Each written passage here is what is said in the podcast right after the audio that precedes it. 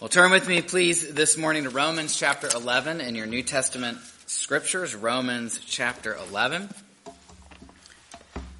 We've been making our way through this central section of Romans for a couple of months now. Romans 9, 10, and 11. They have a distinct subject matter. They're, they should not be cut off from the rest of Romans, but you can sense Paul answering a specific concern here, a specific question. We come now into Romans 11 where Paul begins to pull a lot of the threads together from what he has been saying thus far in this center section. So let's begin Romans 11 today and let me read verses 1 through 12. Romans 11 beginning at verse 1. I ask then, did God reject his people? By no means. I am an Israelite myself, a descendant of Abraham from the tribe of Benjamin. God did not reject his people whom he foreknew.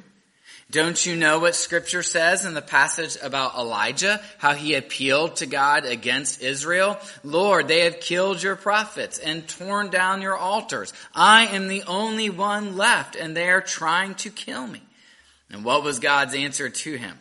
I have reserved for myself 7,000 who have not bowed the knee to Baal.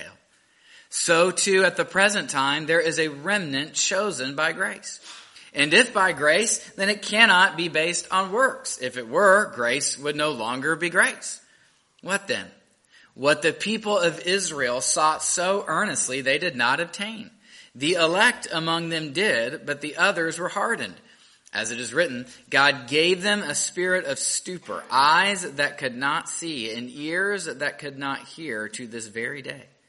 And David says, May their table become a snare and a trap, a stumbling block, and a retribution to them. May their eyes be darkened so they cannot see, and their backs be bent forever.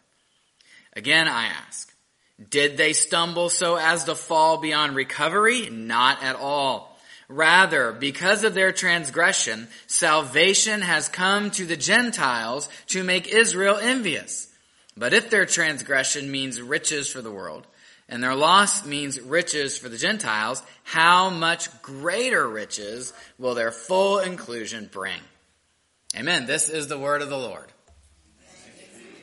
Let's pray. Father in heaven, Teach us your word. We prayed each Sunday at this time, even when we open the service, we pray again, Lord, teach us your word. Show us Christ. May he be precious and may we feel, sense, yield our wills to you in obedience to be sent out as your people, to, to take your good news out, to, to be the image of God in the fullness of Christ as you've called us to be. Forgive us of our sins, our errors, our blunders, our ignorance, our disobedience, and Show us your grace. We humbly ask in Jesus' name. Amen. Well, I didn't see that coming. Have you ever said those words at the end of a movie or a book or maybe even a sporting event? I fell asleep last night. Clemson was in the lead. I woke up. No surprises. That's always good. That's not always the case, is it?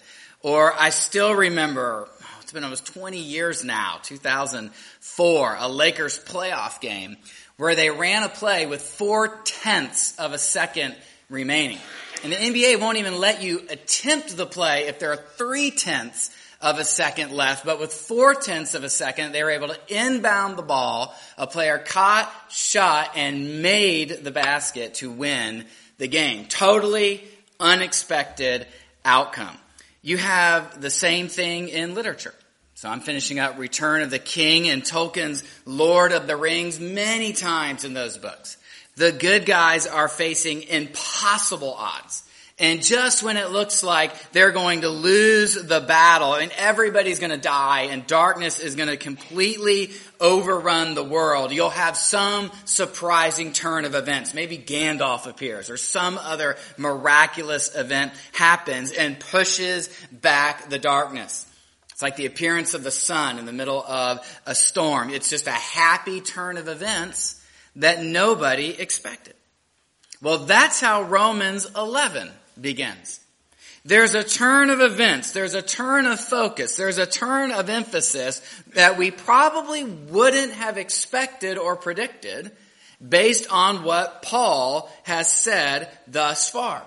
I mean, how did chapter 10 end? We had this string of Old Testament citations highlighting Israel's culpability, Israel's obstinance, Israel's responsibility for their unbelief. In fact, the very last citation of verse 21 calls them a disobedient and obstinate people. And based on that ending, you might draw a negative conclusion about Israel and her future. But notice how Paul begins chapter 11. I ask then, did God reject his people? By no means. So despite Israel's present unbelief, God has not rejected them. You might have thought Paul would say, yes, he has, but Paul says, not at all. He takes a hard left turn that nobody saw coming. Uh, one commentator writes this, Paul refuses to admit the logical conclusion. Despite her disobedience, Israel remains the people of God. Now, in what sense? Paul will explain in the rest of the chapter. But Paul wants to now take us into the future. Paul wants us to show us the hope that's on the horizon and the unfolding of God's salvation purposes. And not only is this to give us hope, but it's also to speak to a need in his congregation. Remember, the church at Rome has become a majority Gentile congregation. And that was probably a shift due to the Jews being expelled from Rome for a period. Now it's majority Gentile. And they can be tempted by the anti-Jewish sentiment that exists among Roman thinkers. Jews weren't looked well upon by Romans. In this congregation that Paul writes to, they could be tempted to adopt some anti-Jewish thinking, namely that God has changed his mind, that God has rejected his people. But Paul surprises us because he lays out how God's grace is still at work among Israel. And how through this grace, God is bringing salvation to many. And so as we think about God's grace at work, God's grace among the nations, that will help us see God's grace at work in our church and in our lives. So let's look at the passage today, which shows us the surprising power of grace. And Paul highlights three works in particular. First, grace operates where we can't see. So Paul begins this chapter with the declaration, God has not rejected his people. And then he goes on in the verses to follow to tell us this is how he knows this is so. Here's his proof. And what's his first piece of evidence? Paul's own salvation. He writes in the rest of verse 1, I am an Israelite myself a descendant of Abraham from the tribe of Benjamin. Obviously, God is still saving Israelites because he saved Paul. And why would God continue to save Israelites? The beginning of verse 2 states, God did not reject his people whom he foreknew. We've seen that word already in Romans, back in chapter 8 in the discussion of election. God chose Israel. God elected them. He said, I'm going to work through you to bring salvation to the world. And as God tells Israel often in the Old Testament, He's working primarily through them and He's doing it because He's a God of grace. Deuteronomy reads, The Lord did not set his affection on you and choose you because you were more numerous than other peoples, for you were the fewest of all peoples. But it was because the Lord loved you and kept the oath he swore to your ancestors that he brought you out with a mighty hand and redeemed you from the land of slavery, from the power of Pharaoh, king of Egypt. God loves to work through small things. God loves to work through surprising things. God loves to work in a way that goes contrary to our expectations. That's what he did for Israel. That's what he's done for us. And so Paul is saying, look, if God chose Israel graciously, then human actions cannot cause him to reject her. There may be discipline, but there cannot be final rejection. Why? Because the very choice. Was grounded in God's grace. In fact, the phrase Paul uses here, God did not reject his people, it echoes two Old Testament texts. Psalm 94, 14 and 1 Samuel 12, 22. And Psalm 94, that simply promises, for the Lord will not reject his people. A theme that comes up over and over in the Psalms. Look at what we're facing, look at the exile, look at the discipline, and God assures his people, I haven't rejected you.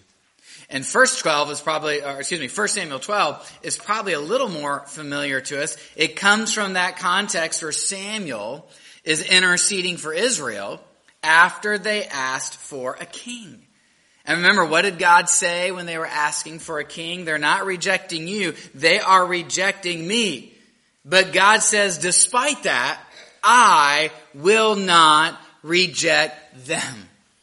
God's people might reject him, but he will not reject them because he's made a covenant and he's faithful to his promises. So Paul starts there. Look at my salvation. Look at the covenant God has made. And then he starts reasoning out to a larger reality. Again, the Old Testament helps him, but follow his thinking here. Look at the rest of verse 2. Paul writes, Don't you know what scripture says in the passage about Elijah? how he appealed to God against Israel. Lord, they have killed your prophets and torn down your altars. I am the only one left, and they are trying to kill me. And what was God's answer to him? I have reserved for myself 7,000 who have not bowed the knee to Baal. This comes from 1 Kings 18 and 19, which I understand was covered in the Sunday school class just a few weeks ago. 1 Kings 18, Elijah's battle with the prophets of Baal on Mount Carmel. God shows up in this powerful manner. He incinerates the sacrifice, one that had already been drenched. He proves that he alone is God. Then in the next chapter, 1 Kings 19, Jezebel, Jezebel declares, okay, I won't stop until Elijah is dead. And so he flees to the wilderness and he prays, I have had enough, Lord. Take my life. I am no better than my ancestors. Wow. From the highest of highs to the lowest of lows. maybe events in your life have gone that way before. God seems so powerful and active and real. And then you're wondering what is going on. Well, that's what Elijah goes through and then pleads to the Lord with the words Paul cites here. He is convinced in light of this apostasy in Israel, the opposition of the authorities, he must be the only one left serving God.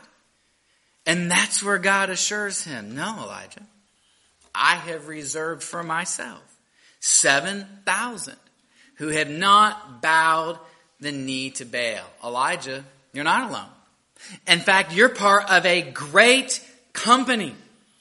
And so Paul, looking at his own salvation and understanding God's ways of salvation, looking at how God works in history, he concludes in verse 5, so too at the present time, there is a remnant chosen by grace.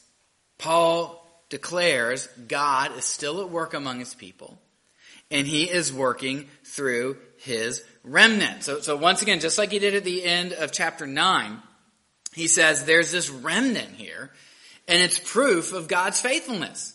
Hey, he didn't abandon Israel. He didn't throw them away. There is still a remnant.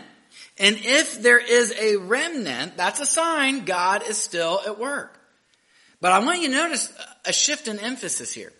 At the end of Romans 9, he, he's focusing on God narrowing Israel down and saying, okay, well, there is at least still a remnant. Here he's going to take the opposite approach. And he's going to say, if there's a remnant, that means not just that God is barely at work, but that God is powerfully at work. And there is a sign for the future here. Okay, how do you get that reasoning? Well, follow Paul's logic here. Okay, yes, only a remnant of national Israelites is currently being saved. But a couple things factor into Paul's thinking. One, Paul's already shown us God is expanding the definition of what it means to be an Israelite. So the number of Israelites being saved is actually quite large. But not only that, when Paul refers to the remnant here in this section, where, he where he focuses on national Israel, that's a sign he's also starting to look to the future. Notice that phrase, at the present time.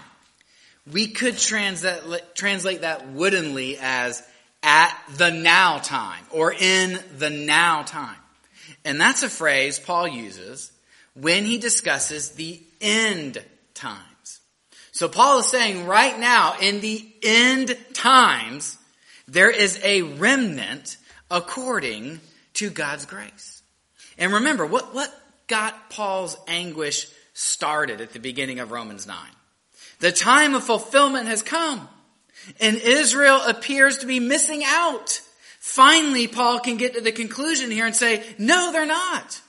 The time of fulfillment has come and there is a remnant.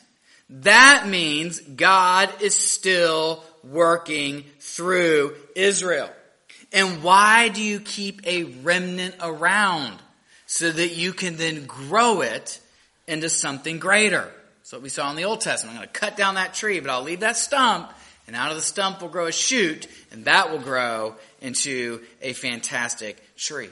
So there's proof for Paul that the God's word has not failed. And why has that word not failed? Because of grace.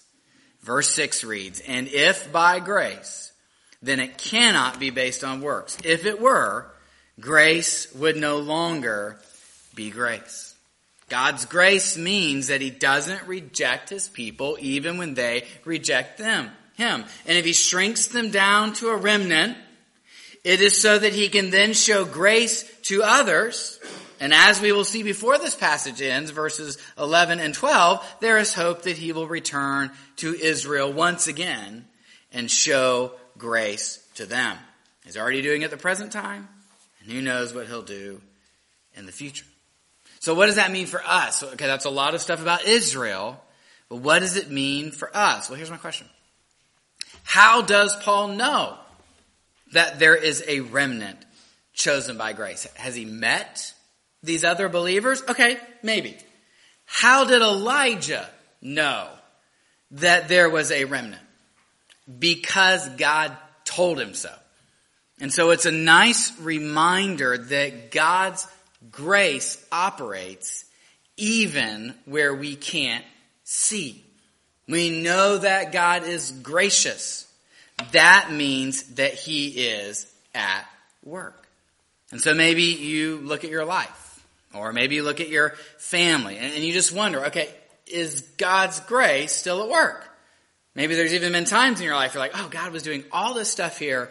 Feels like we're in a dry season here. Well, Sometimes grace works, and God is the only one who sees it. And sometimes grace works, and what we see looks like the exact opposite. After all, that's exactly what was happening in Elijah's life. God was at work, and it looked like the exact opposite. What do we need to learn? We need to learn what Jacob learned. You don't have to scheme, and you don't have to fight, and you don't have to scratch and claw to obtain what God has promised by His grace. So God made promises to Jacob before he was even born. But what do we see that trickster doing in his life? Trying to manipulate everything to make it work out. Till God finally assures him, hey, I've got this.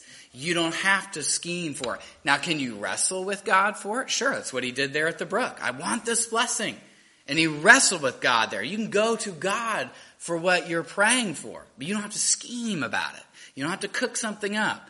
What God promises by his grace, he will provide. Why? Because he is with you. He has promised to remain with you. With Christ, you are never alone.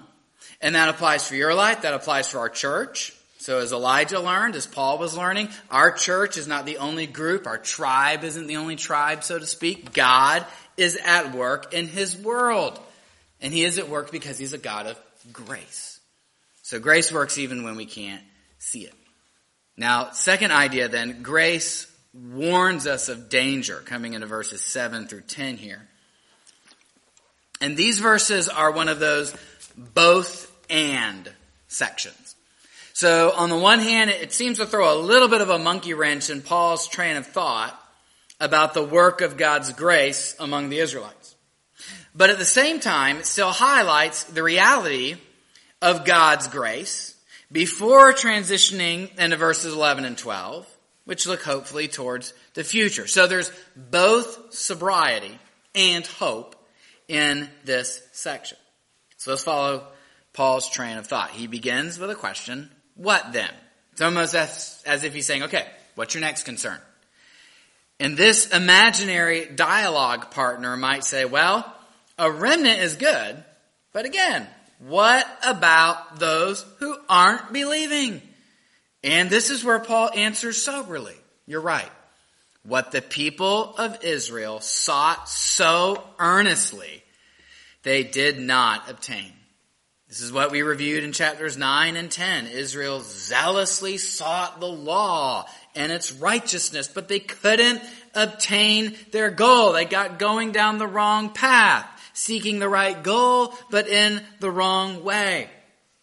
But God, but, but Paul then makes a statement that highlights God's grace, both God's grace and God's justice. The end of verse 7 reads, the elect among them did obtain it, but the others were hardened. So despite Israel's misguided pursuit of the law, there are still those who saw that Christ is the culmination of the law and they received his righteousness. And why did they see this? Because of God's electing grace. It's because they were acting ignorantly. It's because they were acting in unbelief that God showed them mercy. And it wasn't because, oh, they just don't know any better. It's, this is the only thing that will work. Because of their ignorance, because of their unbelief, mercy alone will save them. Because they are sinners, I must show them mercy.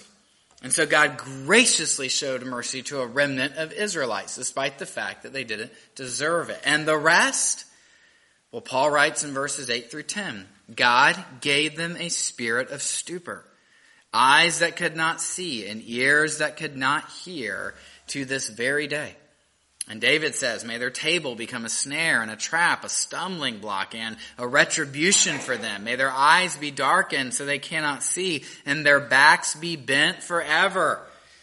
They wouldn't listen and God stopped their eyes or their ears, excuse me. They wouldn't see and God blinded their eyes. They've become like Pharaoh. See, see how the roles have been reversed?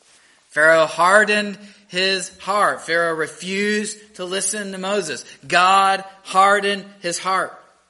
And when we ask, okay, well, which came first? God's hardening or Israel's refusal? Scripture speaks to both.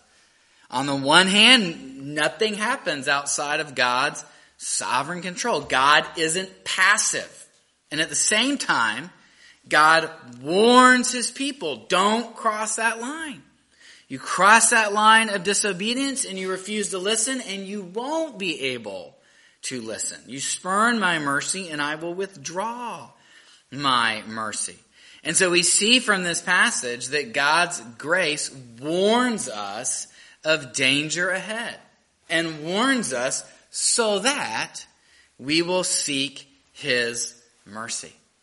And so God disciplines Israel, yes. Why? Because he cares about our restoration. So there's not this idea here in Paul that you know, he's thinking badly of the Jews and as a people group, they could even be treated badly. It's God has disciplined them, but that's because he cares about their restoration. Some of these passages that Paul cites from are also used in context of Christ's rejection, seeing an obstinacy there that leads to danger. And so Paul warns them not to go down that path. Good reminder for us as a church, perhaps among us, there might be those who are not yet a Christian, and I would just say, don't put off believing. Salvation is good. Don't delay entering into that covenant with God. Maybe broadly as a Christian, something in your life. Just recently, God has really been trying to get your attention. Don't ignore that voice. Don't push that voice away. Be quick to act when God is at work because his grace warns us of danger for our good. And then lastly, this morning, grace increases beyond our expectation. So Paul comes back to his hopeful outlook in verse 11. Again, I ask, did they stumble so as to fall beyond recovery? So as we just saw, Israel's in a trap. They've trapped themselves in a situation and now they can't get out of it. So is that the end of them? Is God done with them?